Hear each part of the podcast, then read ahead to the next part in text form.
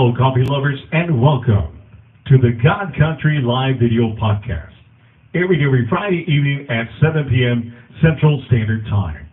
And now, live from Seguin, Texas, and other places around the world, your host, Jose Roberto Alanis Jr.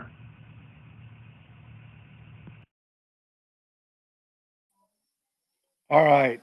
Uh, Will, just sit tight for a second. I'm going to start this with a with a quick. Uh, uh, you can't hear me yet because I have you in the green room. I'm going to bring you on in just a minute. Uh, I have Will Willis uh, waiting in the background here, uh, right next to me, uh, with the mountains of Honduras. Setawino in the background uh, Mm-hmm. is Ashley Williams. He is the owner of Legacy Farms Coffee, uh, and we came out here because that's our coffee company. That's who provides 90% of the coffee that we sell uh, under our name. We get the raw coffee from him, and you can actually see some of the. You'd have to know what they look like, but there's some of the coffee trees in our background. Um, but I wanted to do this. I, I usually, when I get started, I'm always thank God for everything He's done in our life, all the people that He's put uh, in front of us to make our company go, and the mission that we have: share the gospel, support our veterans, especially those in crisis, uh, help our community out in a Christ-like fashion, and get people to quit drinking gas station coffee by buying the best coffee uh, this side of heaven from me, and I, I get it from him. So uh, we've been down here in Honduras for a couple days now, and it's very eye opening. Uh, I climbed down a mountain today, uh, and I'm a big man. I'm almost 300 pounds, and going down these little narrow passes where these guys that weigh 90 pounds, you know, run down uh, was pretty scary for me because we were. I think the elevation was that we were about seven 4,700 feet uh, was our elevation, and then uh, I went down about 50 or 60 feet to where they were planting. And so I'm going to do this this uh, quick video before we get started with Will. Uh, and I just want you to see what we're doing. LFmissions.org is on my name, so hit that during the show today. Uh, and I'm also going to put in the right now as we're getting going. I'm going to put this in the chat, uh, and this is how you can donate and help LF Missions. So real quick, I'm gonna I'm gonna run this video and then and then we'll get started with our with our guest that I'm really excited to have. All right, so I'm gonna do this.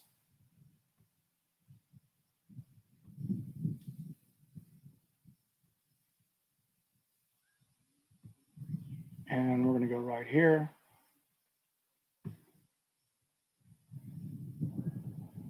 And I'm gonna make that like that.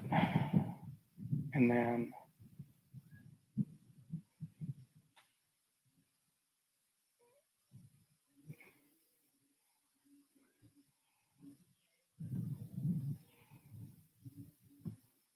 Hello, coffee lovers. JR with Third Day Coffee Seguin. And again, we're doing yet another live.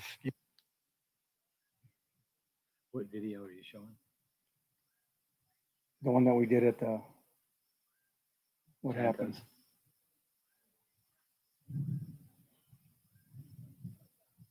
Whoa. Okay. I'm not sure what happened there. Let me hit the.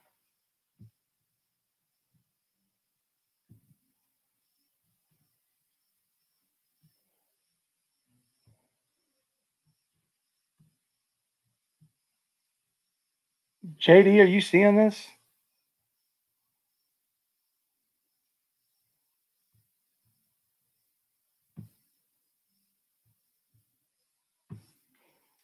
Okay. Now it's settling down. It acts like it, but it's it's not loading it. Okay. No worries. Okay, so that didn't work out. I don't know why it's not rolling, but I'm gonna let Ashley just give you a little bit about what what, what we're trying to do, why we're trying to help uh, the mission that he has here with the local people. I wish I could have rolled the the thing. I'll put it in the comments so you can hit the YouTube. Uh, it's an amazing video that we shot earlier about uh, how how he's helping the local community. So just give us a quick rundown about what we've been doing these past couple of days. Uh, the last couple of days, we just we bounced around to a couple of farms, uh, met a lot of the farm workers, and let them know this guy's the one that's actually been buying their coffee. Um, today, we got to go to Santos's farm. He sells a brand of coffee called Finca Santos. Uh, next year, you'll only be able to get it from uh, from Third Day, but um, we've met a lot of the people, watched exactly how coffee is made. Uh, everybody's got to see exactly what coffee looks like, the the plants or trees that it comes from. It's uh, it's a lot more involved than what a lot of people realize. A lot, uh, very little machinery, everything going down the hills today. The guys are we're barely making it down the hills. They're going down with 40 pounds of coffee on their shoulder, planting new plants. Um, we were able to bless uh, Santos uh, through third day here. Uh, bought a lot of plants from donations. Uh, planted the rest of his three little farms, um, which is probably maybe a half an acre total. They got all that planted in a high grade specialty coffee. Uh, be Parainema, be the variety, and just bless that family tremendously for with coffee that they wouldn't have been able to afford otherwise. Uh, most of the people we're working with currently work on our farms. Uh, that way, we get to know them a little bit better. Um, we can help them some with better pay, but uh, just a little more money compared to what they could do for themselves. And so, I really like the idea of being able to uh, team with these guys and and help these farmers help themselves. And so, just giving them a bag of food is one thing, but planting a guy's farm and then the harder he works, you know, the more he can get from it and then I'm exporting it to the states. He's roasting it and selling it, and these guys are making a tremendous amount of money. Uh, kids are getting to stay in school, better health care for them, just a better way of life. We went by um, Finca Osman. We went by his the owner's name is Bahidio. He has less than a half an acre of coffee. Uh, got JR super duper haircut here today. That's a 95 cent haircut but video's got a little barber shop. Um, his wife, we helped her get a corn grinder. Uh, today, she showed us a pig that she bought from the money from profits from grinding corn. Uh, and we're also selling their coffee. So I'll be roasting and selling Finca Osman. He's going to roast and sell Finca Santos. We're all going to roast and sell Finca Anna.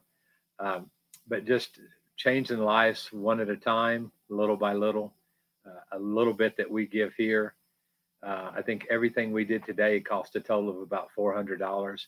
I finished planting the guy's farm out.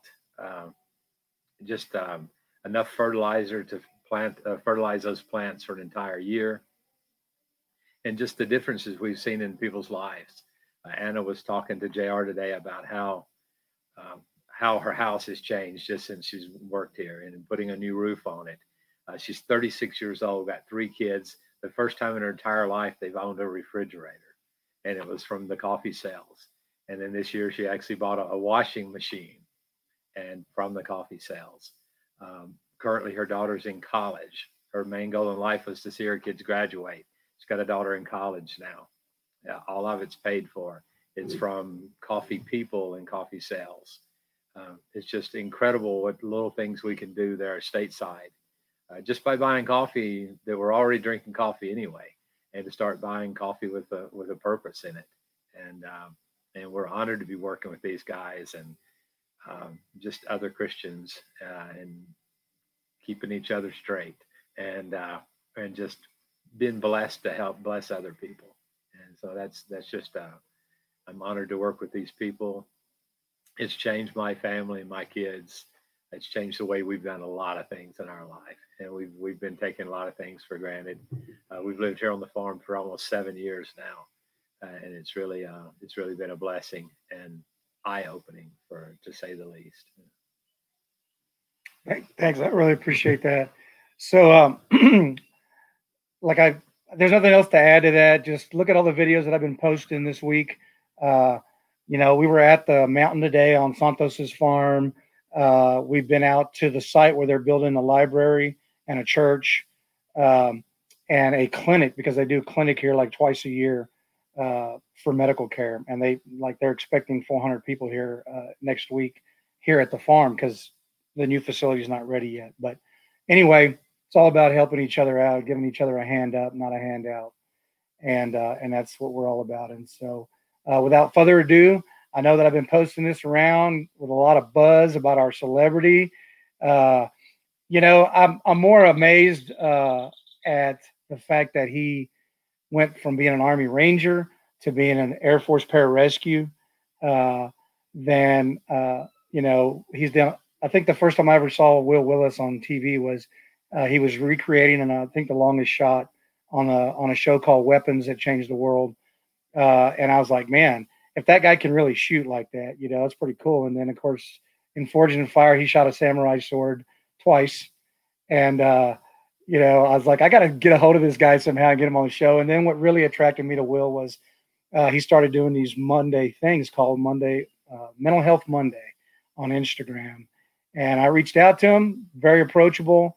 And uh, without further ado, I'm going to bring him on, let him introduce the rest of himself, and uh, and see what we can come up with here. What's up, brother? What's going on, man? It looks beautiful there. Yeah, man, it's just it's been amazing this week. Uh, you know, you, I, I don't know if you ever went to third world countries when you were in the service, but uh, I never did, and I never saw.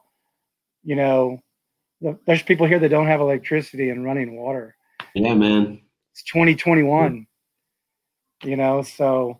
Uh, I went to Panama in '95 to the jungle operators training course, and I remember being out on a field problem where I thought I was I was like taking a knee in some elephant grass, and I imagined that nobody had ever been there before. When a little kid popped out of the weeds with a cooler on his head and sold me a Coca Cola for fifty well, that was probably definitely not. Uh, and then he stuck around to keep the bottle because he recycled. And I was like, "Well, this is just the coolest little dude ever, man."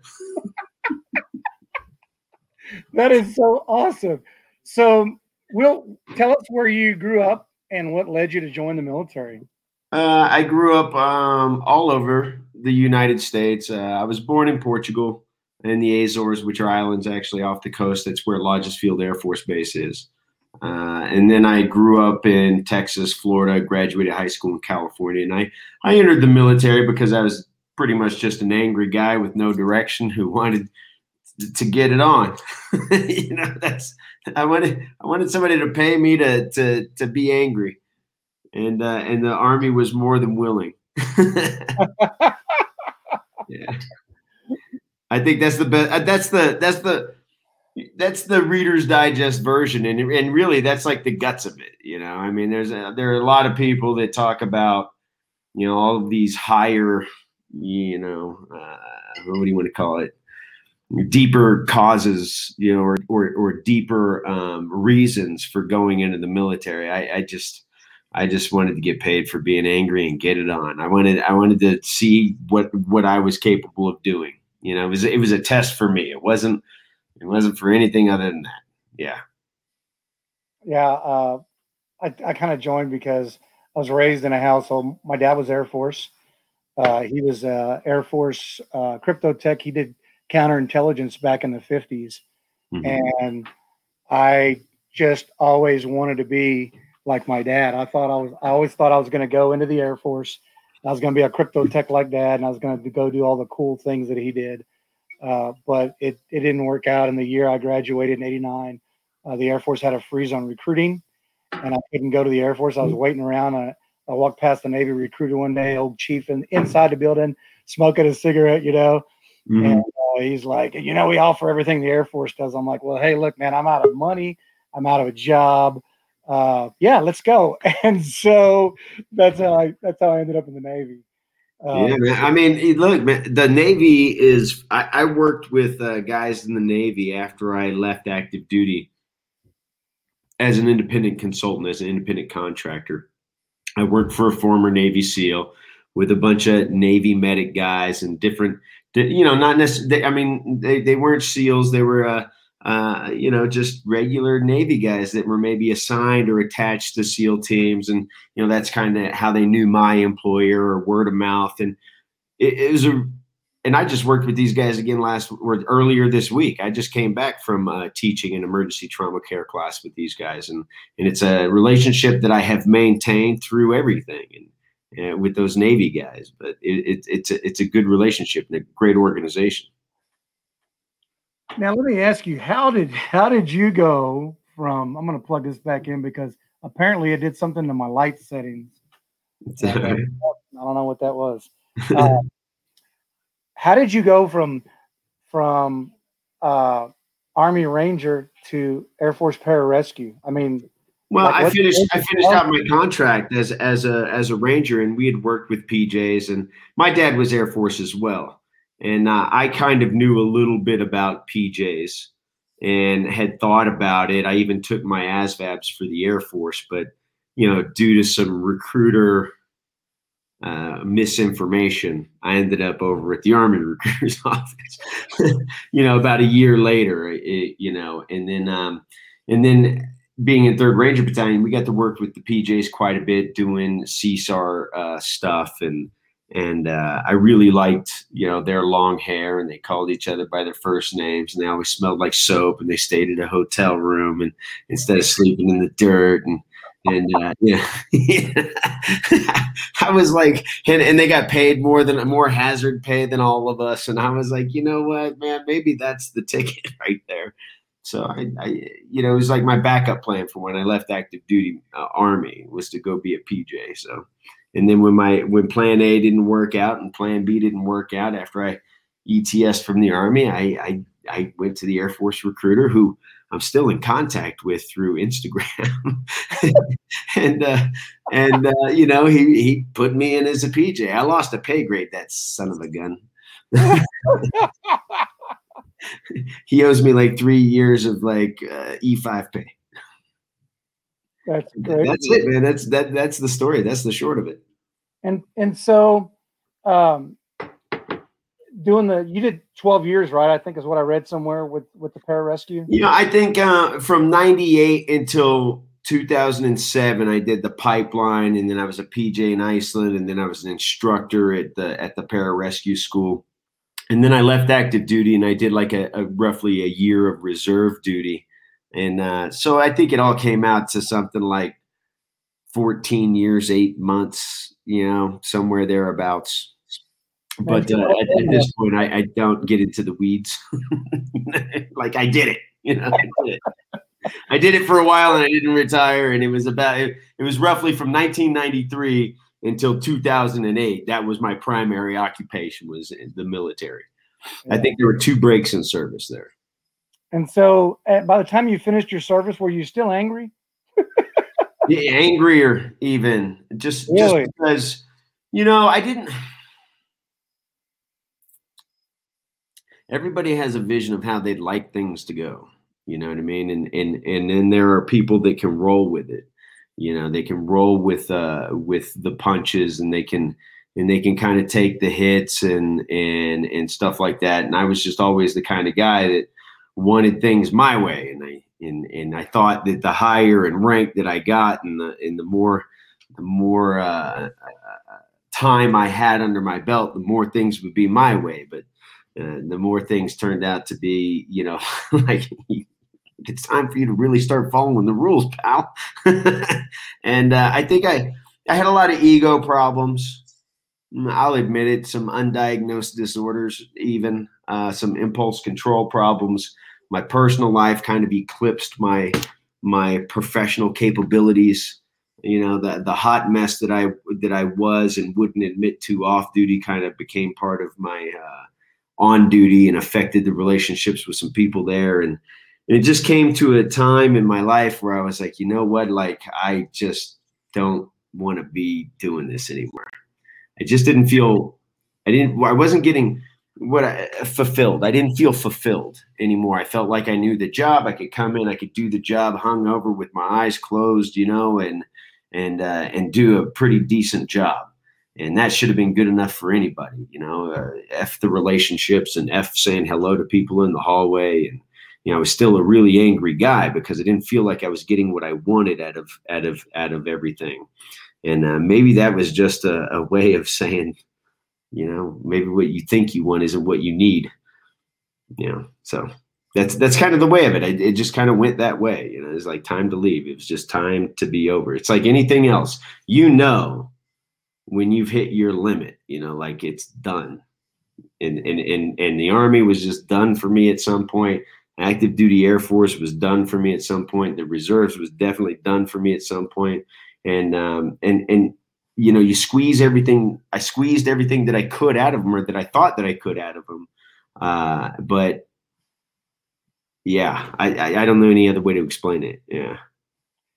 And so the day you got out of service, the very next day, did you know exactly what you were going to do the rest of your life? Hell no, man. No, no. I still don't know, man. I'm unemployed right now. I don't know what I'm going to do with for, with the rest of my life. I'm like, I've got like ten different sticks in the fire, and and what it comes down to, you know, I I talk about this with a lot of people, especially as they're transitioning out of the military. You know, do you know what you're going to do? Do you have a plan? Do you have this? Do you have that? And and everybody talks about job and they talk about work. I'm like, well, what's your relationship like with your wife? What's your relationship like with your kids? You know, I, that those should be the questions. You know, are you guys ready for this? Because when you transition out, it's going to be a big change for everybody. Are you strong enough as a family to endure this? You know, are you ready for those challenges? Because what I want to be for the rest of my life, I think now, is just a good husband and father, regardless of what career I have. Uh, too long I believe I let my career define who I was as a person. You know, you could be a drunk asshole as a as an Army Ranger, an Air Force pararescueman, you know, but uh, but the reality is is that as a human being, you shouldn't be like that, regardless of what your job is. And and as a husband and as a father, you shouldn't be those things. And those are realizations that I had later. You know, the, the title that comes with your occupation, with what pays your bills, isn't what makes you a man you know, it isn't what makes you a, a, a, a, a capable provider for any family. And when I say man, you know, I just want you to know I'm not being gender specific. I get you. you're, you're in good company. You're all right. You, you can say man. Uh, you know, yeah, but, but but really, I mean, too many times I think in today's day and age, you know, we have a tendency to allow our occupation to define, you know, who we are as a person and we seek and we seek validation and, and, from people that we shouldn't be seeking validation from. You know, the validation that I should have been seeking in my life should have come from my closest family and and and and friends, and I was seeking validation in other ways. So, yeah, yeah. So, so what I want to do for the rest of my life is be a good husband and father. well, I think that's great because uh, a lot of people miss the what's really important. You know, in a group that I belong to, we call it quality of life. And you miss the quality of life that you're supposed to be having with your family for chasing the dollar or, you know, chasing other things that really at the end of the day don't really matter. Yeah, yeah. If you treat your wife like dirt or if you ignore them. Because I mean mm-hmm. ignoring them is just as bad as as um as not, you know, paying attention to them. So I mean or as bad as treating them like dirt is you know the same as ignoring them but so how did you get into uh, the shows. I mean, how, how long? You know, it was kind of a Forrest Gump thing. I, I, I, you know, I was doing some acting classes in New Mexico just because of some command directed anger management that I was going to. So somebody recognized something was wrong with me. and you know, like somehow through that, I ended up going to like these acting classes and then a casting call, which led to another call, which led to me being sent an email about these producers that were looking for a PJ for a show. I threw my name in the hat. They hired me. That became Spec Ops Mission. That rolled into Triggers. And then that landed me an agent, which eventually rolled into an audition for Forged in Fire. And then I I had known I had met Dave Baker in 2007 when I was still in the military. He was the prop provider for a shoot that we did in 2007 for uh, Deadliest Warrior or the the sizzle that became Deadliest Warrior. David Baker was there. He provided the props. So when I did the uh, the audition for Forged in Fire, I already knew who he was and and I had already been to his studio. I had already been to his workshop. He was working on Deadliest Warrior when I was doing Triggers, same production company. You know what I mean? So uh, I, I, was already familiar with Dave and his work. Um, Doug Marcaida, I didn't meet him until he actually started filming. And then I met Jay Neilson the same time I met Dave. And and Jay and I really got along. I'm always I'm always I think very interested in learning from people who are masters of their trade. You know what I mean? And the idea of like working with one of a hundred master bladesmiths in the world, you know, in Jay Neilson and, and even Jason Knight later was just, you know, that was something that I was really looking forward to. So, you know, and I knew I had a, I had a, a very basic knowledge of forging, you know what I mean? But I didn't know everything that there was to know, just like, just like Dave. yeah, we, uh, I had done a little forging uh, I used to be a commercial welder, and so I did a lot of welding jobs. And one of my contractors asked me one time, "Hey man, can you make me some hinges? But I want them to look like they were made from scratch." And I go, "Well, I can take some bar and some flat, and I can roll them over and make you some real, you know, forged, you know, hand hammered hinges." And he was doing like you know four or five million dollar homes. And so I go, "But how many do you want? Because you know that that's a lot of work. You know, it's not just like you know." Yeah. buying them off the shelf and tapping on them a little bit and making them look that way. I mean, you know, he wanted them really forged. And so I played a little bit with it. I got him some work. And then, and then my business just took a, you know, after 9 11, I had all kinds of contracts that just went away overnight because Yeah. like, you got to have all these things now and Patriot Act and all that stuff. And so I quit messing with it. and, but I was still welding and still fabricating, still really excited about metal. I love you know, I wanted to get my degree in metallurgy and I went to school for it for a while until I got bored and I wanted to go do welding, field welding. So I went and built field welder. Um, and then uh, we saw the ad for the show, you know, when it first first started. And I told my wife, she says, "We, I said, we got to watch that. That looks interesting." And so we we got hooked season one, and we, you know, we haven't stopped watching it since. You saw the full evolution then. Yeah, You ever you ever go back and watch those early shows? I I did because I didn't know how far back it was where you shot the katanas. Well, I, you know, I I don't remember exactly when it was, but uh, you know, at first they were I, one. One, I'm going to be honest with you about this test. It's BS. You know what I mean? As far as like testing the strength of a weapon, because if you watch Penn and Teller, they shot a freaking a butter knife with a with a with a bullet, and it split the butter knife split the bullet. So I mean, the butter knife was stainless steel and like it was destroyed, but uh, but it's not it's not a true test of the strength of the of the blade, in my opinion. You know, I mean, you're firing a soft lead round at a hardened, uh, you know, edge. Of course, it's going to split. You know, it's it's ridiculous. But uh, I like to do it. I like to give it a shot. I I told them I was like, hey, angle that thing at a 45. Give me some green tip, a scope, and an M4 at about 100 meters off. Then let's shoot that thing on the flat. And they were like, no, we're not going to do that. I'm like, now you're testing the strength of the blade. You know, I was like, but uh, they weren't about that life. Um, but you know, it's fun to watch. You know, it's fun to watch. And and look, I'm not going to sit here and tell you that I ever shot that on the first try. The third try was the best that I ever did. You know, uh, splitting a, a 45 round down a blade.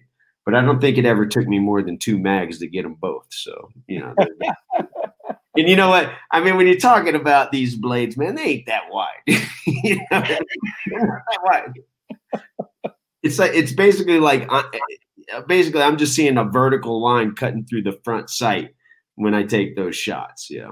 So Yeah. Yeah. But you know, obviously you've played with weapons a whole lot more than the average bear. I mean, I play with guns all the time, but I live out in the sticks in Texas, and so mean, I live in California. I don't have any guns. They took them all. so now I have I have I have less lethal weapons like crossbows. ah, You know. it's just deadly. They're not less lethal. I mean, those things are pretty rowdy, but Look, here's the thing, man. Like, I, I, if I if I if I need if I need a long rifle, I'll be able to get one. I suppose. yeah, yeah we. I'm Uh, not. I'm not in. Uh, I'm not one of the. I I shot. I've shot so many guns in my life. You know, from being in the army and and then just being in the air force and then working as an instructor at the PJ school and you're just shooting and you're shooting and you're shooting and you're shooting and it's all the time shoot shoot shoot shoot shoot. Well, for me, there was never any practical you know engagements you know i never i never like took that to the combat arena you know what i mean and and you know a lot of guys did and and i respect them for it and and you know i mit, i missed that bus but then um but then uh what does that say lost then in a boating accident what does that mean Yeah. this guy's a Marine that lives in California. And so he's saying that he lost all his guns in a boating accident. Ah, okay. Yeah, yeah, yeah. oh, I get it. Wink, wink. Like they like they're in my build-up downstairs, or maybe in a hidden compartment in my closet, and with my body armor if the government ever comes to get me. No. No. I, uh, I I have a couple of firearms in the house, but uh, you know they're they're all California legal stuff like that. You know, and I mean, so it's not. And I have my Red Ryder BB gun. So I Right. I figure if anybody really needs a warning, I'll just tag them with that in the forehead. a couple Why not? I hey man, you don't you don't want to come to my house. I've got my I've got my avenues of, of approach covered. I know my escape routes. I've got an elevated position on anybody that's coming in. Like the the the, the rear approach is covered. Don't you worry about it. I got it, man. Like that kind of never leaves you, right? Like one. no, I'm just not one of those guys that could ever have a hundred guns. I feel like I'd be cleaning them all the time. Yeah. Like that would be my like, and I have a Nova. I've got a, a Mustang. I got a house to take care of. I've got marital maintenance to do. I've got a baby to chase around. I, you know, you got to sacrifice some things for for the family time, for the other interests. Absolutely. So Yeah. I want to ask you something about the uh, the reason I originally really wanted to get you on the show uh, is because I, I was watching your Instagram. Of course, Connie, my wife's name's Connie. We follow the Forged in Fire, and this new guy, you know, I love it that he's military, but he's not Will, and he doesn't do the right. This round is over. You know, he just doesn't do it right, and so we still watch the show, but uh, uh, I see. that I'm losing my track of thought, and I had notes written down and everything, but it still doesn't help because sometimes I go, I go off on a tangent. But um, what was I going to ask? What was I talking? No, no, no. We're Oh, is not. Connie there with you? She's there with you. Yeah, come over here, sit down. What's up, Connie? and uh I don't know what I was going to ask you or say, but so the guy that I flashed his his thing on a few minutes ago, Frank, he's a Marine, and he took the joke about all the branches that make fun of the Marines that that you if you want them to understand it, you got to write it in crayon. But the Mhm. problem is that they eat the red crayons, and so Yeah, yeah, yeah. well, he actually created a product that's on the market and it's about to get where he can send it throughout the United States. They're called crayons ready to eat, CREs, just like MREs, except these No. are crayons ready to eat. And they're he calls them the first, the world's first edible, drawable crayon. And so you can actually he sends you a piece of paper that you can actually color in Look at his face. and then you you can eat them. And so, and so I don't know about that, man. You're gonna you're gonna bait kids into eating crayon, regular crayons, right? Is that a is that a good idea? It's like Well- candy cigarettes.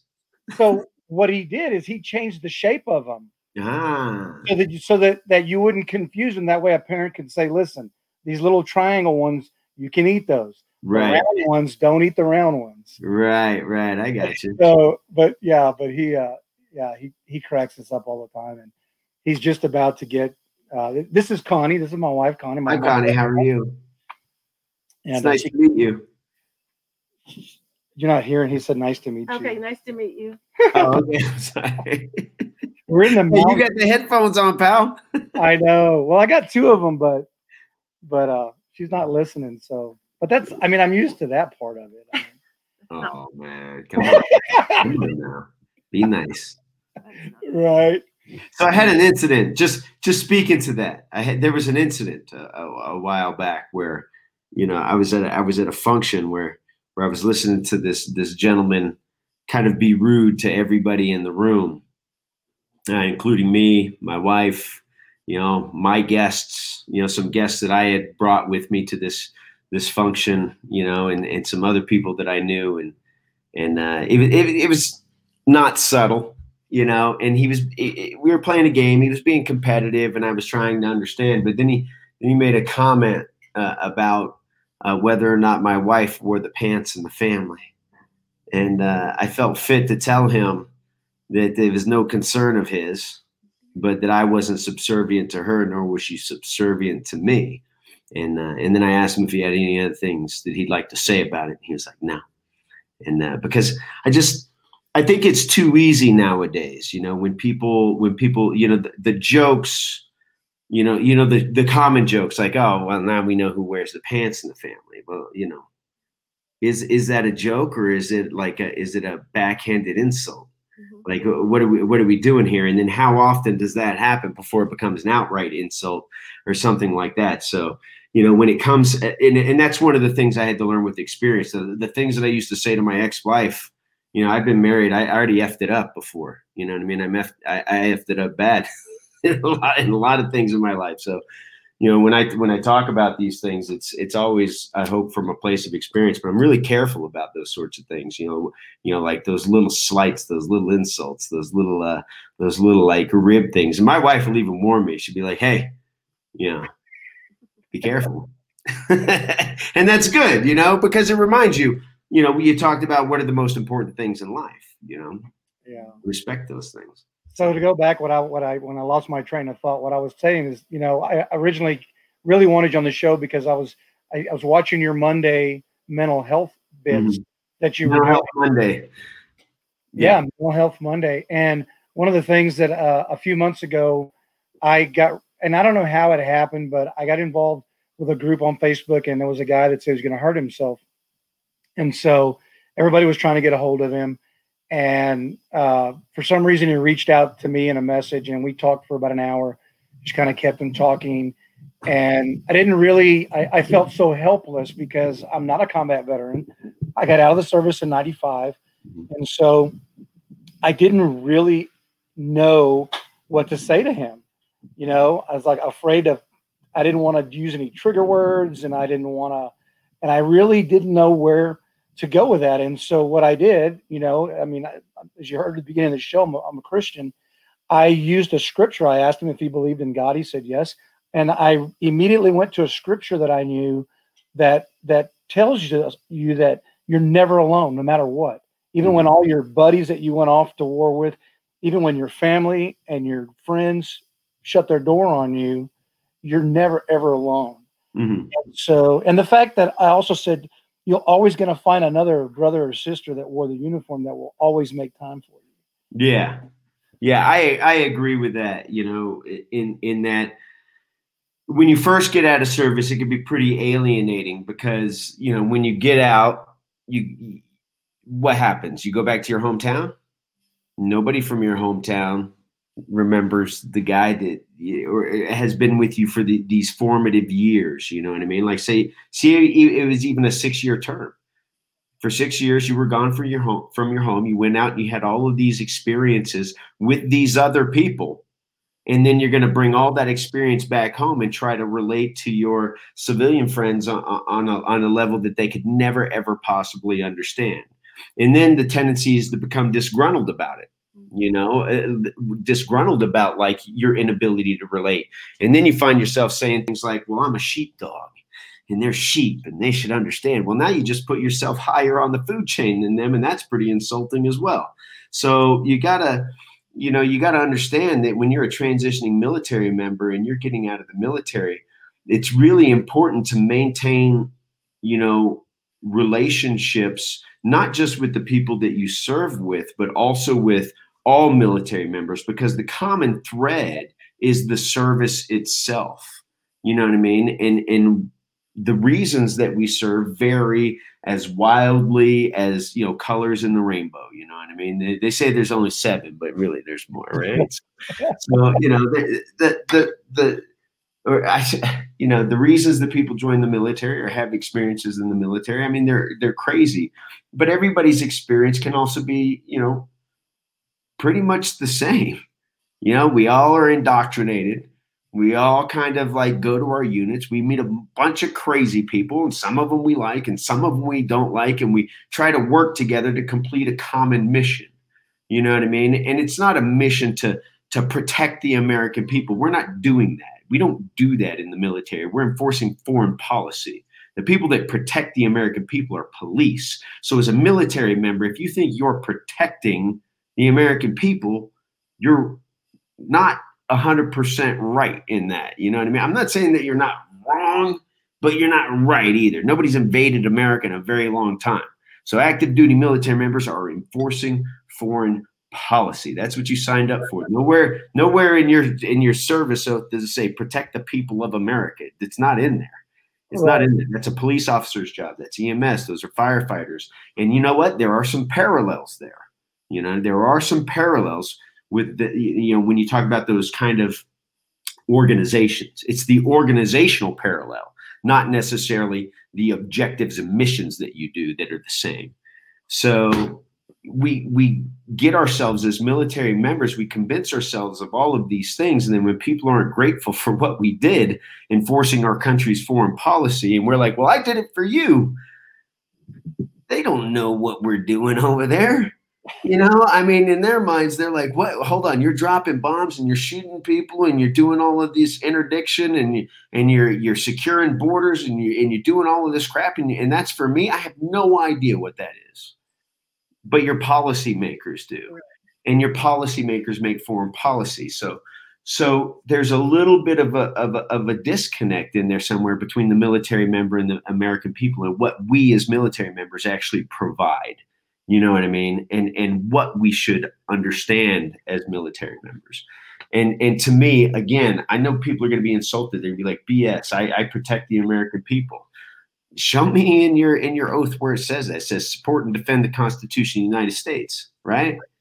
Well, that's the ideals and principles that made this crazy ass country possible. I will support and defend those crazy notions all the time. And we're a young country. We're not going to get it right every time we got a lot of things wrong, you know, but France has had how long to figure it out, and they're still effed up.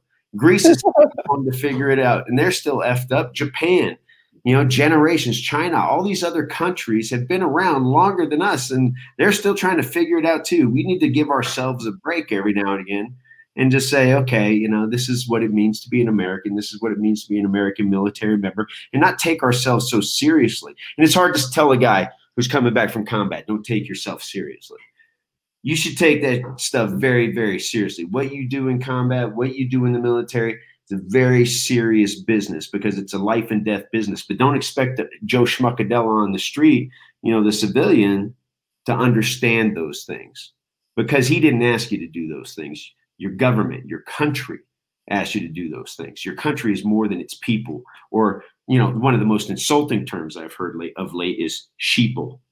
You know what I mean? The sheeple what is that? You've removed all humanity from the relationship between military law enforcement, you know, and and and the civilian population. And then the bad guys are wolves. Why can't I mean a predator is a predator? It doesn't have to be a wolf. A human being can be a predator. But when you take the humanity, when you remove the humanity from the entire situation, now you've removed the common thread between all of us. If I'm a sheepdog, that means I'm not a sheep. I'm not even in the same gene pool. Okay, let's kind of let's kind of everybody get back on the same page again. We're all Americans. We're all people. We all need to figure out how to how to how to make this place better together, not so divided. You know, it's the it's the verbiage that divides us. Sorry, I went high and to the right with that, didn't I? no, I love it. I mean, that's you know, you really hit a lot of the key points. You know, I know when I got out of service, and again, I didn't serve in any kind of I mean, my worst day was running out of money before payday. You know, I couldn't yeah, yeah. club, and and but I was indoctrinated the exact same way everybody else was. Mm-hmm. My brain was taught to think a certain way, mm-hmm. and uh, you know, and so when when you get out of the service, you keep looking for those kinds of things because, um, you know, it's what you know and it's how you think now. And I know not everybody does. Some people go right back to they can turn that switch off anytime they want, and mm-hmm. and that's fine. I, I, you know, the military stayed with me, and so for 12 years, I went from job to job to job every two years, and I didn't understand. You know, when I met my second, when I met Connie, she's my second wife. When I met her, she's like, "You need to quit changing jobs and just stick with something," you know. And I'm like, "Yeah, okay." I'm not happy here. I'm not happy here. I'm not getting anything out of this. You know, I'm just going to work and getting a paycheck and and then I got a job 10 years ago with a company that still, you know, is part of the mission. Our customer was the NSA. Mm-hmm. And so again, I had mission all of a sudden. And then my the VP, the president was a full bird retiree. And you know, a lot of you know, a lot of the crew, a lot of the leadership was all prior military. And all of a sudden, I've got a mission again. I've got a purpose, you know, of what I should be doing. I'm part of the team again. Right. And, you know, it's like you said, you should, uh, even if you're, you know, you should stick with, you know, stay connected with military folks when you get out because it does help that transition quite a bit. It does. And here's the thing you can learn a lot from other veterans' successes. You know what I mean? What worked for them, you know, and and veterans' failures. And and the most successful veterans that I've met are people who had family to fall back on.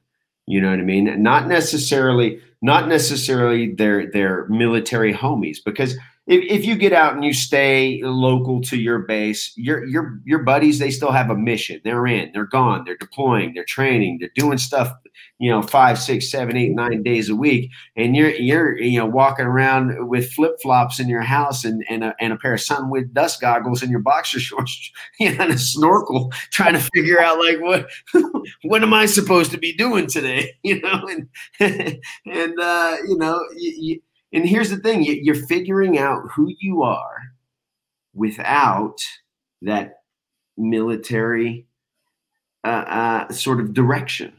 You know you get out of the military and and now you have no direction. Now you're like every other civilian out there. You're you're like my 20 year old son. What now what yeah. now, kid? Like the yeah, the world is yours. What what is it going to be? What are you going to do? And that's scary because now you're standing on the precipice of of of of success, failure, or is it more? And and that's how we look at it. I'm either going to succeed or I'm going to fail at this. But maybe it shouldn't be like success and failure. Maybe you should be standing on the pre- preface of like uh, finding a contented and fulfilling life you know what I mean? And where are you going to find that? You're going to find that in work. You know what I mean? I mean, you can find a certain amount of contentedness in mm-hmm. work. I mean, your your bills are paid and stuff like that, but but it's not going to bring you joy. You know, nobody's job unless you're doing the thing that you absolutely love. Like you built a company and you're self-employed. That's who's that's who gets joy from their job. Self-employed people who own what they're doing. You know what I mean? That's who gets joy from work. The rest of us are just like you know, trying to bust a salary cap. like, like yeah. we're just, try, we're just trying to, you know, to, to, you know, feel fulfilled by our job, feel like our job means something. You know what I mean? Everybody wants to think that the thing that they put most of their time and effort and thought into means a lot. And then when you find out that it doesn't or that you're disposable, uh, it's it can be pretty disappointing. And you're like, well, what should I have been putting my time and thought and energy into if it wasn't this amazing, you know, life altering, world changing job that I had? And uh, and and then you come down to that's when you start asking the hard questions like, who am I without this job? You know, who am I as a person? You know, who am I? You know, to my wife, to my sons, and and and when you start asking those questions and you start getting to the root of like the kind of person that you want to want to be with your family and close and your closest friends, I mean, it, it changes your perspective on, you know, what it means to make a living. I think. Yeah, I, I agree with you 100%. I walked off a job, you know, I'm, I grew up poor, man, like really poor. My dad worked uh, three or four jobs so that me and my sister could go to school, a school that wasn't public school. And uh, we just didn't have nothing. I mean, we didn't have much money left over. Mom, you know, counted every penny, and then uh, every three or four years we get to go on a vacation, like to Dallas or something. You know, mm-hmm. and so uh, when I got out and I got out of the service, I struggled myself. I mean, until I joined this, when I when I reached out to this company ten years ago, uh, I was, I think the most I ever made was like 1175 an hour. Mm-hmm. And I mm. was so frustrated because I'm like, how could I be in the military? And I was an NCO. I was in charge of my work center for my, for all the uh, electrical and communication guys on my ship. I was an E5 and, um, and I was, I had an E6 and I had several E5s and E4s and all the way down working for me. And, and so, well, I can't say working for me, but I was in charge of that group. And so you go from that, and I was so upset and kind of like beat down because I'm like, oh my God, you know, the Navy taught me electronics. The Navy taught me these weapon systems. They taught me these communication systems. Why can't I get a step up? You know? Mhm. And I just kept running into brick walls. And then, and then when I found the job that was very much like being in the military, again, life changed. Mhm. Uh, and I made a pot ton of money over the next 10 years. But I was, I found that even with the money, if you're not happy with what you're doing, Mhm. life still sucks. Right. Right. And and here's the thing, dude. You could be you could be making a lot of money. You could be making a lot of money and not feel gratified in your soul. You know what I mean? Like like this like it doesn't matter how much money you make it at some point you're going to recognize that like okay either i can keep doing this for somebody else and keep executing their vision and and i can keep accepting this you know what and, and here's the thing a lot of people don't like their job.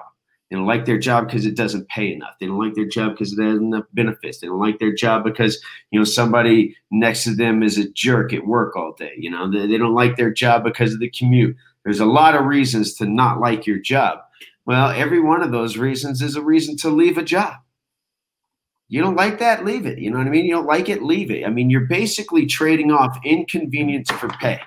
You know what I mean? Do you would I really want to be like entering data for 16 hours a day, you know, for for you know, I don't know what they pay for that for that kind of a job, but is that something that I'm going to be able to say, okay, I'm I'm happy with the salary cap on that and and that's what I'm going to work for because when you're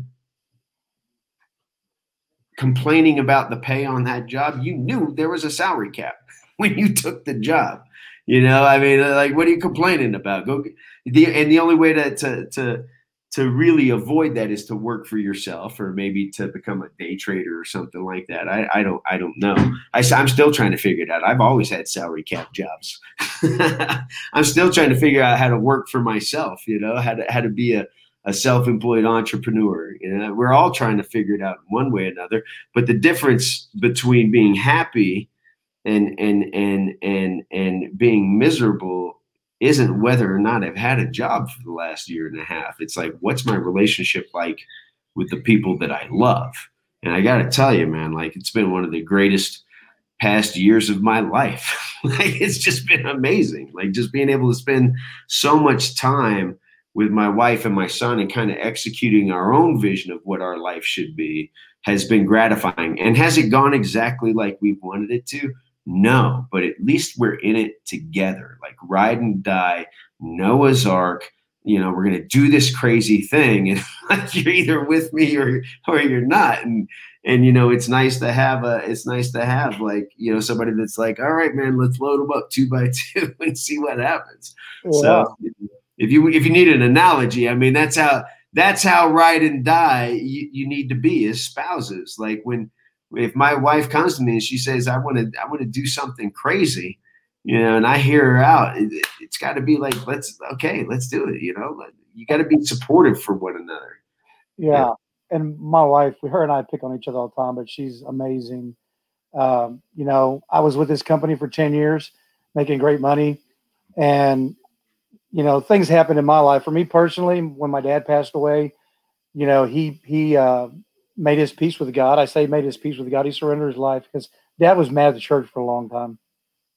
And, uh, we have similar fathers probably what's that? i said we probably have similar fathers it probably came down to money Yeah. he didn't want to pay anymore and, yeah, and I was, I was, yeah. He when when he passed, he he made his peace, and he surrendered his life before he died. And um, that's a funny story. I'm not gonna talk about it now, but it's a really funny story. Our pastor told him that he was a general in God's army because my dad said he wouldn't talk to anybody unless they were. Uh, you can relate to this unless they were a colonel, full bird, chaplain, you know, colonel or better.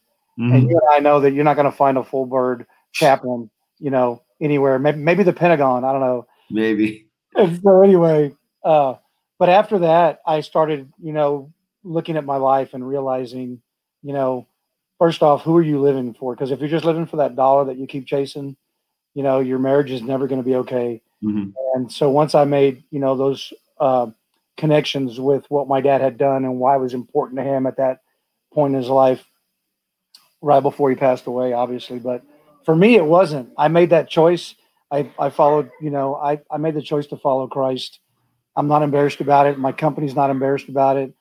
Uh, people all the time tell me, well, you can't put God in front of your com- company because you're not going to, you're going to alienate people. And I'm like, no, I'm not going to alienate anybody. But if somebody doesn't want to buy my coffee, they're not going to buy my coffee. I, you know, I, right. I'm okay that. Right. Right. But what, what that whole thing, that whole event of, you know, course of events that happened in my life with my dad and then my self surrendering, and I was getting frustrated at work because you know how it works with the government, man. Eventually, it wears on you, and you're in an environment that you're that is just almost toxic for you. Mhm. Uh, and I would get mad. Well, yeah, because you, you, you, what you get into is a maelstrom of complainers. You Yeah. know, if there's anything that we learned how to do in the military or in law enforcement or EMS is, you know, we learn how to complain, and and it become like there's people that are really. I'm good at it, man. I'm good at it. I complain in a way that makes people laugh. You know what I mean? I'll complain all day long. And mostly I do it for the comedy. You know, I don't take any of my complaints too seriously. I try to take them to an intellectual level when I complain about things. Like, okay, let's really think about this, you know? Like I when I complain about things, I, I wanna it's usually because I want to make my boss feel like an idiot. You know what I mean? Like like when I'm complaining about something like that, it's okay. All right, everybody, gather around. Let's talk about this. You know, I'm being facetious. I'm I'm and I do it in a really nasty way, right? And I'm good at it. And I learned it. I learned it in the military. And I learned all that stuff. I learned how to complain like that in the Ranger I Battalion. think we all did. It's nine degrees outside. The packing list says this, that, and the other thing. What is you, you know, you start asking all these questions that you know that these rhetorical questions you know the answer to. You know the other person knows the answer to. You know everybody in the room knows the answer to, but because they didn't think of a solution that you thought of, you're gonna make them feel like an idiot. You know what I mean? Like that's that's my way of complaining. And uh, and it's toxic. It's toxic. know? Yeah. and, and but you Oh, get into this, and especially when you get around a bunch of like Navy SEALs, Army Rangers, you know, the, the special operations guys, and it becomes this like dun, dun, dun, dun, dun, dun, dun, dun, and everybody's complaining, and the next thing you know, it's like somebody threw a cat into a in, into a room full of uh, Rottweilers, and it's just uh, chaos, and everybody's barking and howling, and and it leaves angry and and PO'd, and and uh, and you just end up spinning each other up, and for what? And for what?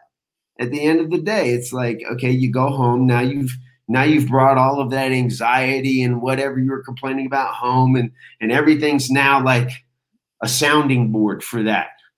And you know, when you talk about a sounding board for that, that's when you hear the stop taking out your job on me. You know what I mean? And it really, you're like, okay, you're trying to explain what the hell was happening at work today, and and and you don't think that it's that, but from the opposite side, it's like, yeah, you're taking out your job on somebody else. Like, if you don't like your job, quit. You know how many times I've heard that? Like, if you don't like your job, quit. But I like my job, and you convince yourself that because of your job, you know, I'm an Army Ranger. It's a special job. I like it. I love it. But like, do you really? I'm an Air Force pararescueman. I like my job. I love it. It's elite. It's this. But like, do you really like it? I'm a TV show host. I do this. I do that. I do this. You know, it's amazing. I get paid all this money. But like, do you really like it? Do you really enjoy? Are you really enjoying yourself out there? Or is it like while you're on camera, while you're doing the do, you enjoy that part, but everything that goes into it, all the backside coordination, all the BS, all the waiting around, all that, all the same stuff that you dealt with in the military, that's what you don't like. And that's what it comes down to. And you get to a point where you're like, okay, I don't like this either. You got to find something that you like. But when you go home at the end of the day, do you take those things with you? You know what I mean? And, and then and then when you talk about, you know, you bring in the the the the idea of of following Christ and religion and and for a long time I told people I was an atheist, man. I was like, I'm an atheist. I don't believe in any of that crap because nobody ever showed up for me when I was praying. You know what I mean? And I came from a different household and I prayed to all kinds of different people for all kinds of different things, man. And mostly, mostly I, I'm glad that most of my prayers didn't get granted because they were not they were not nice prayers. You know what I mean? Like I was like, I hope a rock crashes through the, you know, I hope that person drives off a bridge, that kind of stuff, you know. So you know, in a way, thank God that it didn't, you know, those things didn't happen. But, you know, for a long time I was the guy that was like, you know, on the airplane saying God doesn't have the balls to give me a total malfunction. You know, God doesn't have the balls to do this, you know, like God doesn't have the balls to crash this plane. And again, a lot of that's learned behavior. You know, I learned it from Sergeant Devens in the Ranger Battalion. He thought it was funny. And then I picked it up and carried the torch because I thought I was the same guy as him and I'm not. And, and he's his own man. And, and, uh, and, and you, you, yeah, I think as a young man, especially a young angry man, you're looking for answers you know what I mean? Like, where are these answers? And and and the and, and the more you don't get the answers, and the more that you know, like I try. I, I remember trying to go to church, and my ex-wife laughed at me, and yeah, I, I would read the Bible here and there. My sister read it to me, and you know, I always try to get to the root of things. You know, what is all this really about? And then uh, my wife, you know, I met my wife now. Her father is is Arabic. He's Muslim you know uh, the, my wife herself identifies as, as a christian. Her mother's a christian. Her brother just got baptized you know but there is like half the family that's muslim and half the family that's christian. And like somehow like it all works out. It all works together. And and they say things like mashallah and inshallah and hamdulillah and i've learned like what all of these things mean and like what all the concepts are. And i've you know i've studied like a little bit of like the buddhist theory and Confucius and all of these other different spiritual paths that people have because at the root of it, I think everybody wants this life to be about something more than it's about. You know what I mean? And we get caught up like, okay, this isn't working out. Like whatever's happening here. You know, what's after this? You know what I mean? Whatever's after this better be awesome. And yeah. uh and, and we kind of trudge through life, you know, hoping for this awesome thing and and uh, never really I think that for me, it's a more spiritual thing. You know what I mean? Like uh, my, mine is a very spiritual thing. I believe that we're all interconnected, and there's a there's a common uh, thread that goes through everything. Not just people, not just people, but everything. For me, you know, and and there's a balance to all of that, and uh, and I think some people are really tapped into it. I think that Jesus is one of those guys that was really tapped into that balance, man. He was really tapped into the idea. And for me, and I've read the New Testament quite a bit, if you swap out the word God with the word love in the New Testament, every place is said, we are the children of love. We are the, he is the son of God. He is the son of love. You know what I mean? We're, we're all those things. If you start if you take God and you in any religion and you change it to love and and what love really is supposed to mean you know and, and and you kind of look at like religion or look at spirituality through that lens i think it starts to it starts to change you know and and when people are like well i don't know what that means. I don't know what love is. Well look at your kid man. Like when he's a little baby and that dude's looking at you and he smiles at you and it just like like breaks your heart a little bit. That's love. You know when you lose somebody that you really cared about and you're overwhelmed you know what i mean? And and it just comes out of you you know? That's that's love. That's what love is you know what i mean? Love is is is joy. It's loss but it's it's a it's a deeper caring for everything that in your life you know and and for me it's my it's my wife it's my sons it's my wife's family it's it's my friends you know what i mean? And and being able to reach out to those people and saying hey man how are you doing? Because life isn't easy and god doesn't answer those prayers you know those those uh oh my god just get me through this you know what i mean like you gotta get yourself through it and understand that love is there you know what i mean you yeah. just gotta you just gotta know where to turn and and and how to how to engage it and look like look man i'm I've, I've got problems. And the reason I started Mental Health Monday is because I have borderline personality disorder. I have issues, man. Like I have anger issues, I have impulse control problems, and you know, I, I I handle everything pretty well now. But for a long time, just even understanding like why I did a lot of the things that I did, I didn't understand. You know what I mean? It's like outside of my own body, but the combination of of like finding a spirituality, evaluating my own actual mental health, you know what I mean, which is a you know physical, you know, that's chemical you know what I mean? So like, you know, there it, there's got to be a combination of things. You're looking at physical, mental, and emotional health when you talk about you know, a person. That's the real trifecta. The, the the physical, emotional, and mental health of the individual, and how I interact with that in my, you know, how I bring that into my community. You know, so for me, faith is all about that. How's my physical, mental, and emotional health? What kind of an impact does it have on my family? And then what kind of a message am I sending to my community? You know, uh, when when when I interact with them that's what that's what my faith is all about and just an understanding that like the next breath is going to come the sun's going to come up tomorrow the sky's blue water's wet trees are green and and a hundred years from now i won't be here anymore and it'll be somebody else in my place trying to discover what this life is all about and to me it's all about like what i'm doing with you right now that's what this is what my life is about right now is communicating with you. What kind of a message are we going to have? What kind of an interaction are we going to have? Is it going to be pleasant? Is it going to be negative? I had a job interview last week that was terrible, terrible, terrible. Guy told me that like I was soft. you know, in a job interview, he's like, ah, you're a little soft. You know? And and like I, I told him, I, you know, I'm not trying not to be insulted, but like you know what I'm what I'm saying. Like, there's going to be different inter- interactions, and there's going to be bad days, but like for the most part, for me, life is about these moments. You know what I mean? Living each living each moment as best that you can in that moment. And like, look, dude, we we all we all trip, we all stumble, we all fall down, we all slide backwards. You know what I mean? We all get rolled over and and and been out of shape. And sometimes it's our fault, sometimes it's not our fault. But the, the, the, overall objective or the overall message that I'm trying to say is like, no matter what's going on with you in the world, the next breath is going to come.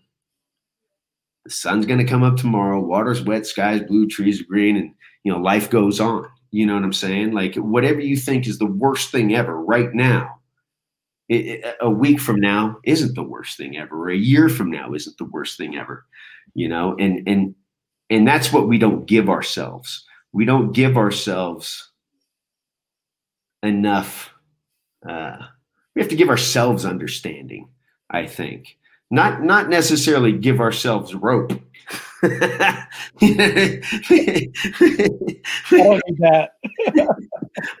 but like understanding, like I know that in my past I don't do well with free time. If I have a lot of free time, I'm gonna. I, in the, my past, I would go out and get into trouble. I would go drink. I would get on. You know, I would do all kinds of mayhem. Like nothing ever that was crazy. Okay, it was crazy, but like nothing ever that got me into too much trouble. But like I'm the guy that climbs to the top of a cement silo to, to jump off of it into a pile of dirt someplace. You know, just ridiculous stuff. Like I just never, I just never really thought about I was never self aware. You know what I mean? And then that's what I'm talking about, like being self aware, knowing yourself, you know what I mean? And, and, and forgiving yourself for your individuality. It's okay to be different from your neighbor, man. It's okay because that's how it's supposed to be. If we were all the same, that would suck. Yeah, absolutely. I mean, it means everybody gets to be the host of Forged in Fire. I'm kidding. Yeah. So uh, we're we we hit about a little bit over an hour. I, I tell you what, you have such a great message, Will, about you know, you know, especially veterans can really relate to you. I know they can. Uh, I know it's what got me to start listening to your Mondays because you know it's something that that I know collectively as a community of veterans, you know, we need to be doing. You need to be doing your Monday, you know, videos every Monday without fail. So because somebody out there on a Monday needs to hear you tell them that they're not alone. Yeah, yeah, I, I agree. And and and again, you know, I will admit my own humanity. On Monday, this Monday, I was flying. I was, I, I, I, was, my mind was in a different place. You know, I'm flying out, I'm working a gig, and and I and I didn't get it done, and that's me dropping the ball, and I can forgive myself for that. But if somebody checked in and they were like, "Damn, where's Will?" They got something else. They got something else. There's another message someplace else that says, "Hey, man, you're awesome. Hang in there. You know, hook up with a buddy. Uh, uh, call a friend. You know how many guys have sent me messages? Like, send me a message. I don't care. Send me a message. I'm going to read it. And as long as it doesn't say, when are you coming back to Forged in Fire, you know, which is never, Never, never going back. like it's, it's, you know, like that's that's the answer. So if you ask me that, it's there you go. But like if you send me a message and and and it, I tried my best to answer all the messages, especially from my law enforcement brothers, my my LEOs, my EMTs, you know, all those all those people that I can relate to, all those people that identify, you know, as sheepdogs. You know what I mean? Like that if you identify like that, that that's okay. That's fine. If that works for you, that's fine.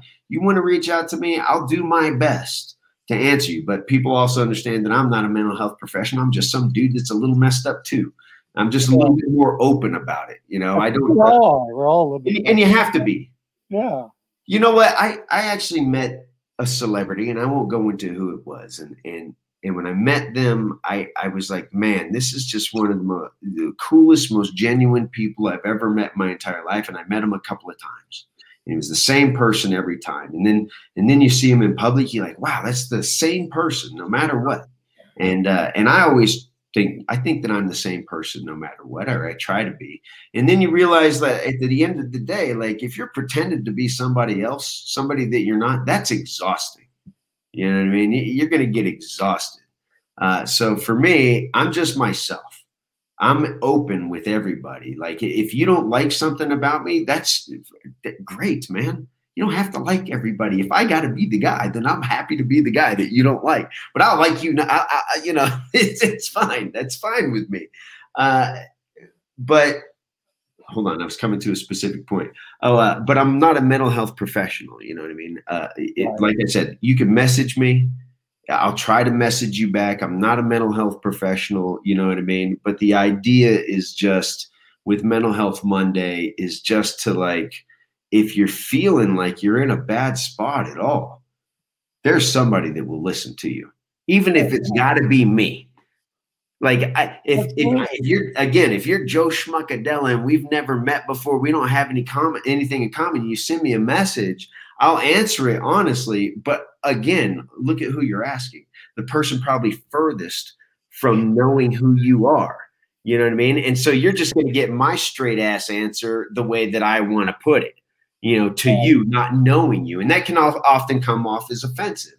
Like a guy asked me uh, some recommend. He's having some relationship problems. He's like, "Okay, what do you recommend here? Because your relationship looks great." And and like I work very hard on my relationship. You know what I mean? I'm very con. I shouldn't say I work hard on. I'm very conscious of my relationship with my wife.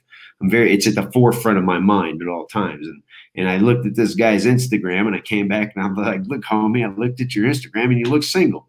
you talk about how much you love this kid and you know this girl and there's not one public declaration of it like you look like a single guy and i was thinking you know for me my life is out there i'm not you know if you want to know i'll let you you're in my house right now you know I mean? like this, this yeah. is it this is what i do and um so it's a lot of times it's about being honest with yourself you know when you're having those moments you know who do you really need to talk to in those moments. Again, if you can if you can only think of me to talk to, send me a message. I'll answer you back. But there's there's people that love you and care about you. There are people that birthed you and raised you. Uh, even even if you you know were part of a system, there were other people in the system with you. Am I still in here? Oh well, shit. Hey, you're still here. Um, I'm JD. I'm here as a contingency force in case uh, JR falls out since he's in the woods what in the middle the of hell nowhere. just happened, man? I just got switched from one podcast to another. No, I'm just here as a contingency. I'm I'm the uh the just. Oh, you've been here the whole falls out. time. I have been in the background the whole time just in case something happened. All And right. I was I was getting pretty bummed out thinking I'd never get to say hi. So hi, Will. I'm JD. What's up, JD? You got any questions? I have a thousand questions. hey, he's back, man. I was, I Uh, was going to bring you on anyway to say hi because he's Air Force uh, Security Forces. All right, SF. Yeah, I got in uh, right when they were transitioning from SP to SF, and uh, I much prefer the term SP because FS SF sounds really uh, pretentious. Yeah, yeah. There, there, there have been some. Uh, there have been some crossed wires, some crossed lines of communication when it came to that terminology. I Not did have one question to uh to go way back into the beginning of the conversation where you were talking about when you tran uh, uh made the transition from Ranger Mm-hmm. Battalion to Air Force PJ. Um, did you have to do the whole pipeline, the two year pipeline, and all that, or did any of your? I didn't have to go to cover? airborne school uh, because I did that in the Ranger Battalion, and everybody goes to the same. Or I did that in the Army. Everybody goes to the same airborne school anyway, back in the day, anyway. And I didn't have to go to the Air Force Survival School because I went to the Special Forces Survival School, the Slappy School. So yours was what? It was it was probably what fourteen months or so pipeline for you then at that point. It went from let's see, June of '98 until February of '99. I had a little bit of a holdover time at the pararescue school um, before PJ school started, but I, I mean, technically, it was supposed to be a little over a year for me, or just about a year for me. But they extended my paramedic program when I was at Fort Bragg. So my paramedic program got extended for three months, which extended my pipeline overall for like eight months. So Yeah, I'd actually uh, tried out for PJs in uh, basic. I was I went to basic in April '98, so right about the time you showing up there, I was graduating in BMT, and Oh, uh. I made it to the swim, and I got about a quarter mile into the two mile swim, and I, I had to come to Jesus talk with myself. I'm like, do I really, really want to do this for the next four years of my life? two mile swim. I don't remember a two mile swim. I remember a 500 meter swim. No, there was about the pass test?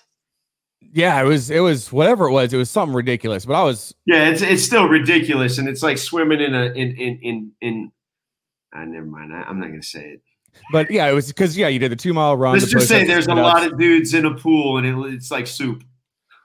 Yeah, and, and you're wearing uh, the speedo that God knows how many people had worn before. It just sprayed with the same stuff they spray uh, bowling alley shoes with. I guess I don't know. I, I once had an instructor ask me what I thought of the speedo, and I was like, setting us up for success.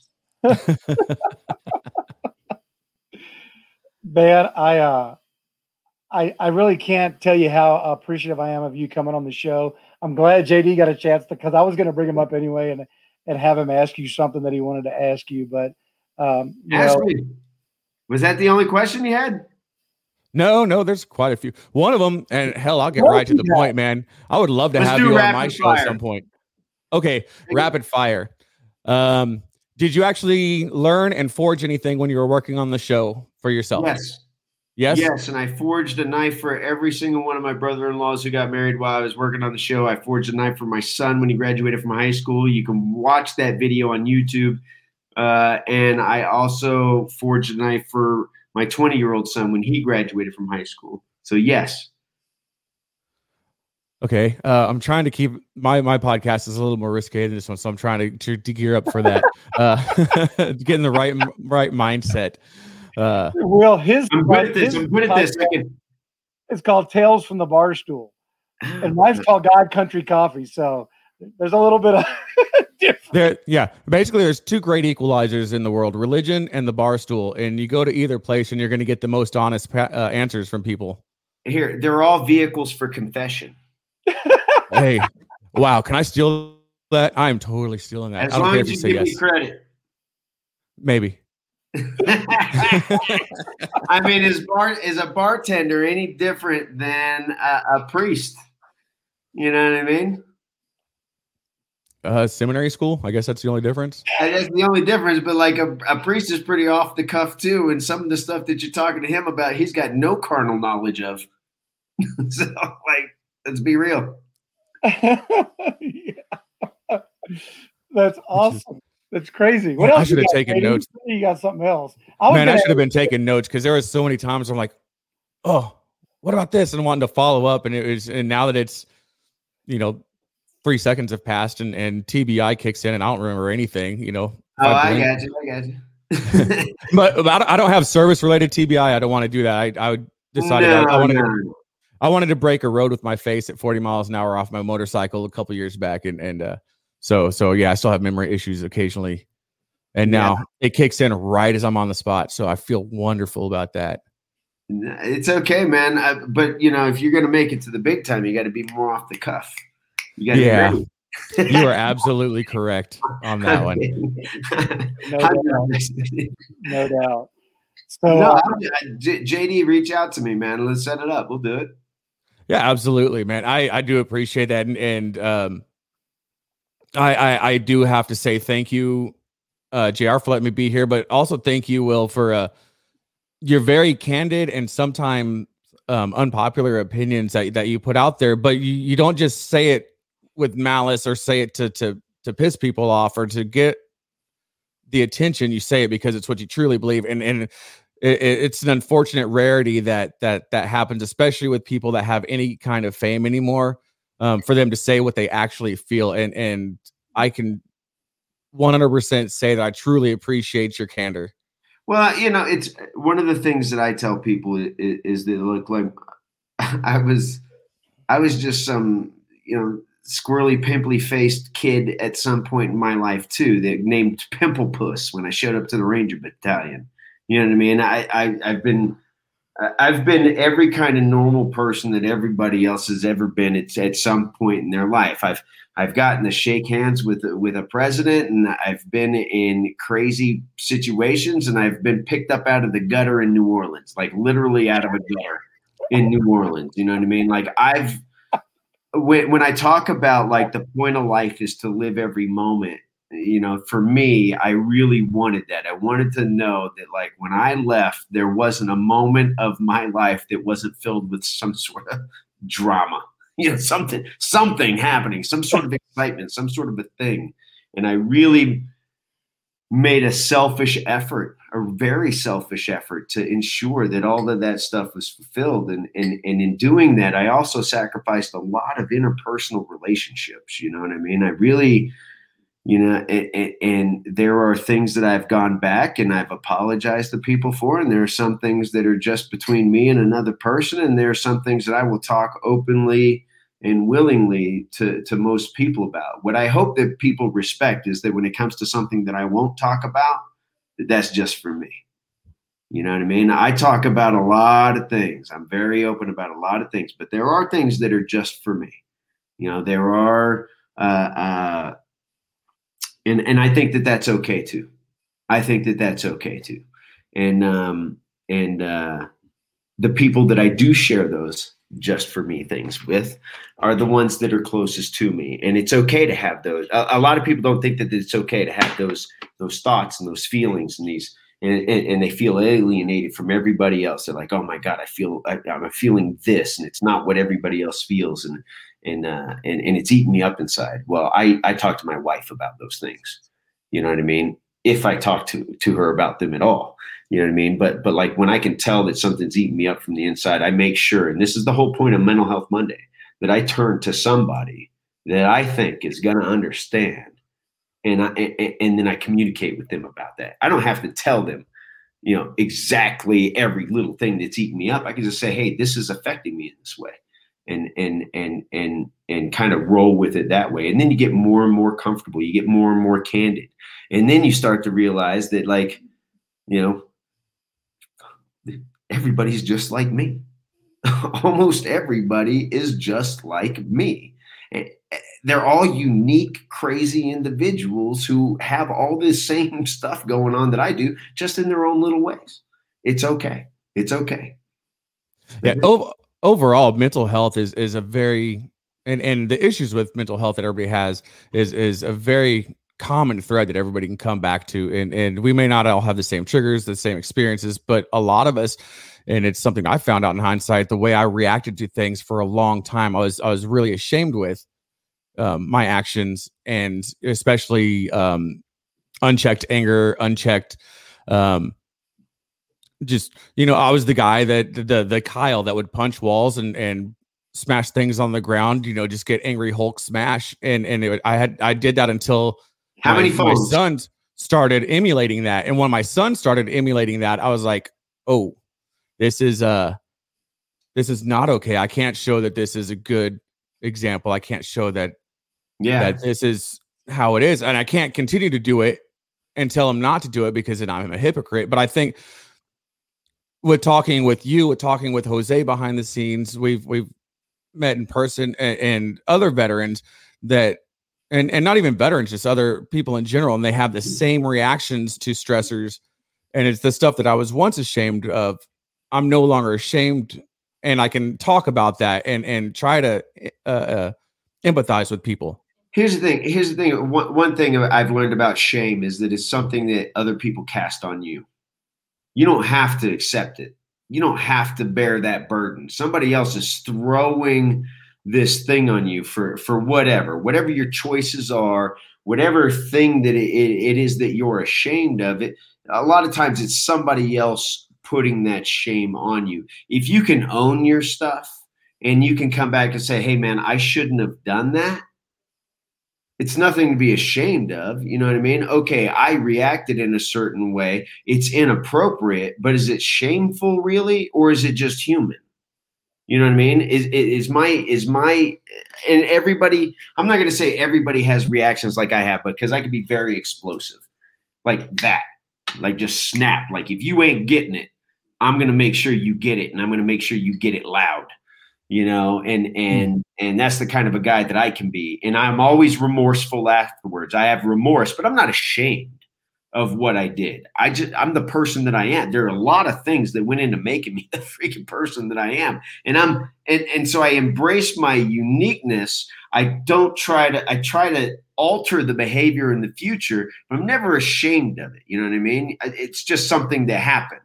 You know what i mean? Shame is like oh you should be ashamed of yourself. Why why? Because you didn't like it and you you think I should be ashamed? You know, I, so for again, shame is something that you got to be careful with. You know what I mean? Uh, especially shaming other people.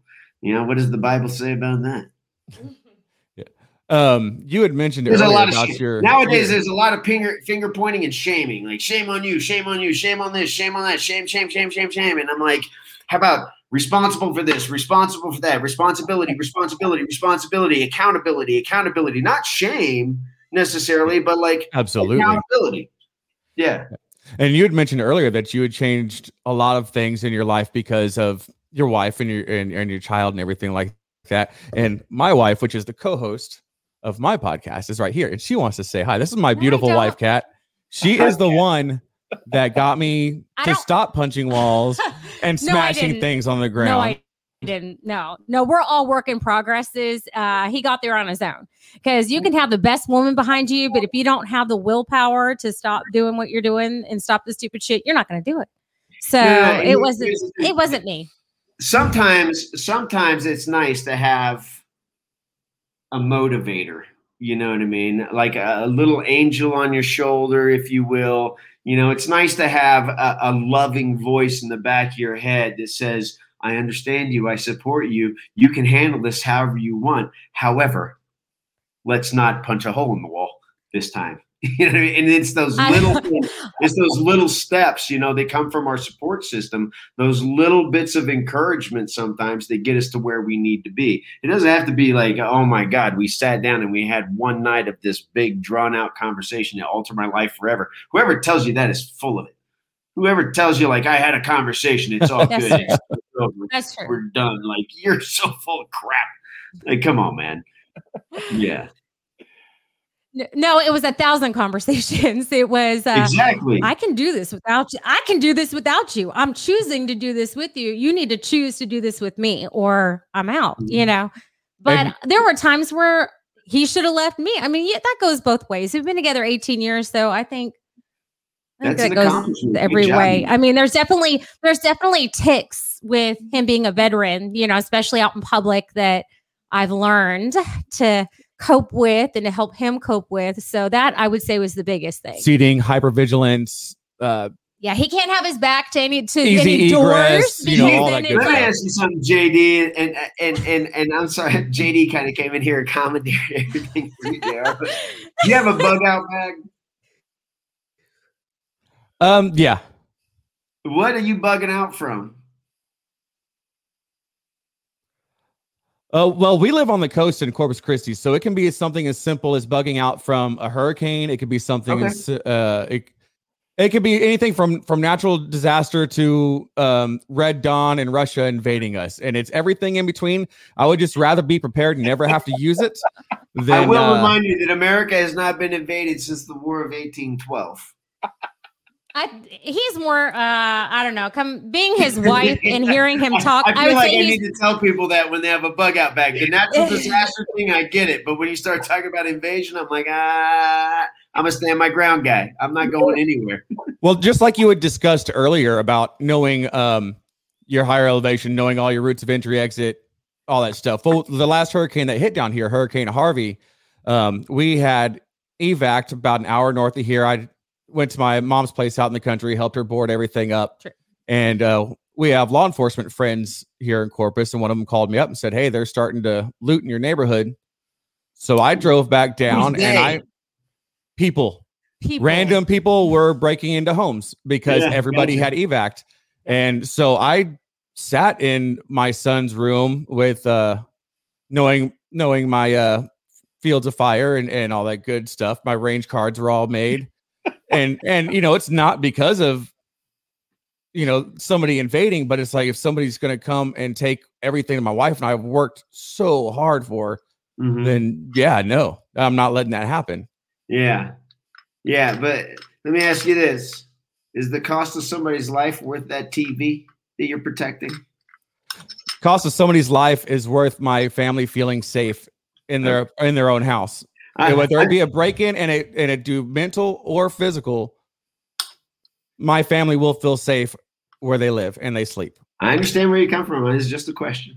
Just a But but yeah, I, I totally get it that that possessions are things. I, I understand that. I missed But all of this. I spent five days in a hospital during the hurricane. So I, I work in, a, in the medical field. So I was there. And as you can imagine, it's been a busy year for me. So Yeah, yeah, yeah. The I'll let him handle all that. The COVID. Man, JR., I feel bad. I, I kind of commandeered and, and took over when you dropped out for a little bit. I would, I would like to yield back to you and let you do your thing, and I'm just going to No, hang back Hi, and watch. hi, JR. And I'll let y'all. I'll let y'all continue. I don't have my face on, and I don't have a beard, so I feel a little out of place here. But y'all have a good time. We're having a great conversation. Thanks for jumping in. Connie jumped in earlier, you know, so it's all good. Thank stuff. you. It's nice to meet you. And, Will said uh, it was nice to meet you. yeah, she said I- it was nice to meet you. calm down, JD. Calm down. I told you, behave yourself. No, I'm kidding. Uh, JD's a good friend of mine, and uh, we all met in a veterans organization for entrepreneurs. Um, and we belong to a mastermind group within. It's called Vetpreneur Tribe on Facebook. Over 15,000 veteran entrepreneurs. nice. And, and we belong to a mastermind group that's 100 members, and we all help each other. We're all literally helping each other uh, succeed in business. And it's great, and and that's where where our focus needs to be. You know, what I mean, when we talk about veterans and and what their role in the community is going to be, it's it's leadership within your community. And how do you become a leader in your community? You become active as a business person in the community. You become active in the schools in the community. You become active in in the in the uh, the recreational events in your community you know whether it's youth sports or or even church groups and, and stuff like that and that's the way that you become you know uh, i think influential outside of the military because we're all looking for that we're all looking for you know a unit i think i think we're all looking for a unit and a place to belong a place to live a place to love not just a family to love i mean i've told my i've told a rising tide shifts lifts all ships I love that phrase. I use it all the time. yeah, I mean that's I've what we- never heard that before. yeah. Basically, it's if everybody works to elevate each other, everybody that's involved gets raised. Yeah. Yeah. And and and you know, a lot of times when when we get out of the military, it's like we're just kicked to the curb, or that's what it feels like. You know what I mean? And you're like, well, where where am I supposed to link up with? What's the next rally point, so to speak? And it used to be the VFWs and the and the uh, the foreign legions, the American legions, or not the foreign legions, but the American legions and stuff like that. And now there are all these other great organizations that are out there, and it's a mat. It's just a matter of like getting out the message that we're not alone. You know, there are a lot of a ton of guys out there, ladies, guys, uh, non-gender specific personnel that serve just like you. And you know, I, I know you're not supposed to laugh when you say shit like that, but you know, whatever. I'm gonna laugh. Um, there's, you know, there's other people out there that have gone through similar things. Nobody has ever had the exact same experiences. That the guys that were that all went to go get Osama bin Laden, every single dude on that miss, mission had a different experience. It was the same mission, but every guy had their own individual and different experiences. And we all had that in the military over the courses of our careers and in law enforcement and all that stuff and in our own lives as civilians we have our different experiences and in our different ways of life and in our in our in our different ways of thinking and if you can't embrace the differences you know then you're part of the the problem you know what i mean you're, you're and we don't all have to think the same we don't we just need to have a common objective and and and understand that sooner or later we got to work together to get there you know that's it Amen to that, man. That's uh, you know, we really do should be treating each other with love and kindness all the time. And if we did that, we'd have a lot less problems going on. Uh, yeah, we have, you know. Look, there are some there are some terrible, terrible people out there in the world that don't believe in any of the things that I believe in. You know what I mean? And and those are people that I'm not going to get along with, and that's fine too. I understand that that for for every you know for every shiny rock there's a you know there's there's one that's not you know for every for every good thing there's there's a bad thing and that's what we talk about balance you know and finding a balance point in our lives. It's not just a it's not just our lives aren't just like this linear curve you know this linear timeline. There are all these different branches and things going on in our lives and and people want to try to you know control everything. Well you can't control everything but you can try to balance things. You know what I mean? You can try to find that balance point on something that is, you know, totally what do you want to call it? misshapen, so to speak. It's like it's like an odd thing, you know, where you're trying to find all of this balance in your life. And again, I talk about the spiritual, mental, and emotional balance. Like your emotions can be out of whack, but you're healthy. you know what I mean? Like you, you, your brain could be going a million miles an hour. You know what I mean? But emotionally, like you feel okay. You know, like I, yeah, I'm good. My relationships are good emotionally. Like you know, I'm not having any turmoil or anything like that. But like my brain might be on fire with ideas or even problems and, and worries and and stuff like that. Or I could be sick. You know, and and and and things are out of balance. But you know, it's all about just trying to maintain that balance for as long as you can until you know somebody uh, uh, says that's enough and we're not the we're not supposed to be the ones that say that's enough. It's supposed to happen at a time that's as as out of control for us as when we came into the world. You didn't get to choose how or when or to who you came in the world. You know what i mean? It, it just happened. And it's supposed you're supposed to leave that way too. You know what i mean? You're not supposed to know when it happens. It's just supposed to happen. And and and by the time it happens i hope that you know you you had this all of this from the time you came until it ended to enjoy it. And most of us seem like we're not trying to enjoy it. So well man i i can't tell you again how much i appreciate you taking time out of your schedule uh, you know and uh, the way this is going to work is i'm going to put us all back in the green room and close the show out. But before I do, if you wouldn't mind, I would like for you to close the show the way you ended the rounds. This podcast is over. I can't do it. I can't do it. I'm not gonna do it. I'm not gonna do it. You do it. Me? Do, I'll do a hand signal. I did. This podcast is over. There you go. All right. Sit tight for just a second, Will and JD. Uh, and I'm just going to close it out real quick and then I'll get right back with you. Hang on one second. All right. You got it, brother. Well, folks, there you have it. An hour and 40 minutes. Uh, we started out with a great commercial, uh, a little piece of what we're doing here at Legacy Farms, what we're trying to support. I uh, hope you'll look at all the comments. Uh, we put the the uh, uh, website for the places where you can go and, and donate money because that's kind of what we need. You know, you, you, can come down to Honduras and you can help physically, but most people donate money, and so uh, we're we're trying to do that. We're trying to help. We've seen firsthand how these people in a third world country live, and we just want to be able to impact their life just a little bit. And um, everybody who stayed on, Justin, Jenny, Brian, everybody, we really appreciate you guys. Remember, treat each other the way God intended to treat one another with love, kindness, and respect. And I will see you next week when we have the all branch brawl, where all five, well, all four branches and the Coasties are all going to be online. We're going to have five or six people all on the show, and we're just going to beat up on the Coasties. Well, and the Marines too, because they can't really read. But anyway, love you guys, and we'll see you next Friday at 1900. Good night.